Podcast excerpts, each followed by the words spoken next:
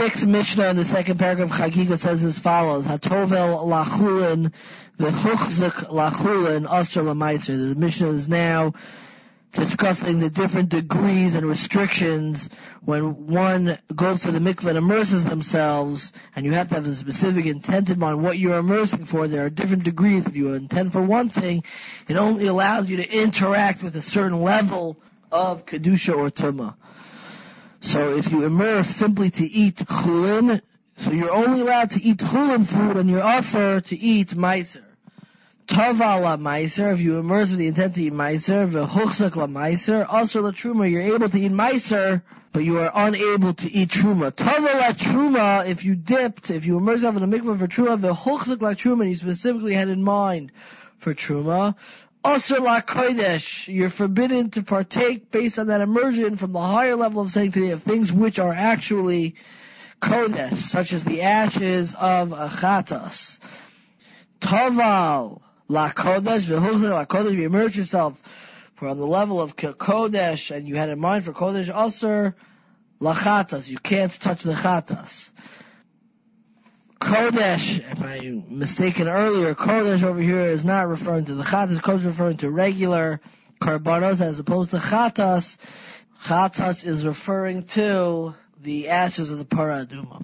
Taval lechamur, one emerges for something more stringent, for something which has a higher law.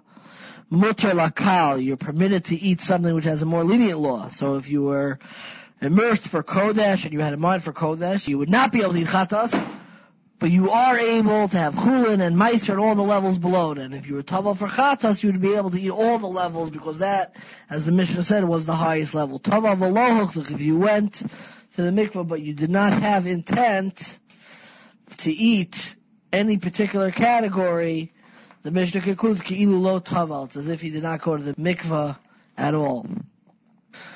The seventh Mishnah in the second paragraph of Chagiga continues to detail the laws of Tumah and Tahara. It says, Bigdei Am Ha'aretz, the clothing of an Am Ha'aretz, Midras, have the status of Midras Tumah La Prushin for people who literally mean separate, but those who are careful and those who are more observant regarding the laws of Tahara. What is Midras? Midras is a level of Tumah Specifically, it assumes the status of what's considered an avatuma, which is the second to highest level. The highest level is a dead body, which is a viavosatuma, and someone who touches that is considered an avatuma. So an avatuma will can now ritually defile individuals and other people, and the clothing of an amaretz has such a status for Perushim that they have to be careful after touching their clothing, we assume since an Amaretz, a regular person who's not so careful, um, is going to end up getting tamei and not know about it. So when you're interacting with their clothing, it assumes that status of tumah, of the ritual impurity of midras.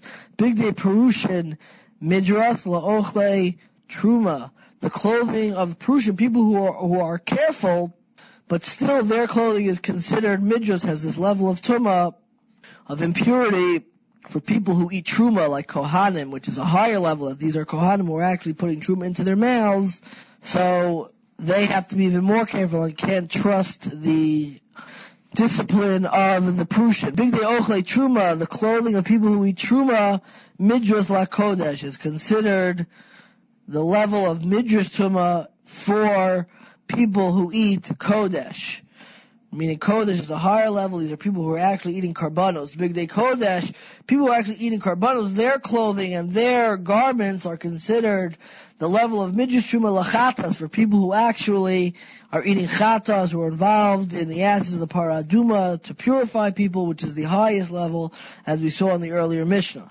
Yosef ben Yoezer, Yosef ben Yoezer, who is uh, quite famous from the beginning of Pirkei Avos. He was one of the zugos, the pairs of people who are listed in the first parak of Pirkei Avos. So Yosef ben Yoezer was of the most righteous among the Kahuna. He was very, very careful with the status of Kahuna. V'haya mitpachto midras lakodesh. And his handkerchief, which he used to wipe his hands with during the meal, was midras for Kodesh. Meaning, the Mishnah is saying that even though he was so careful and so disciplined, as he was considered one of the most righteous and fastidious of all the Kohanim, Nevertheless, his handkerchief, his napkin, was considered midras to those who were actually eating karbanos at that time. Yochanan ben Gudgada, Hayochal Taras HaKodesh Kol Yamav, Yosef ben Gudgada would always be careful that he would guard his regular food from Tumah as if it was literally a korban, but nevertheless,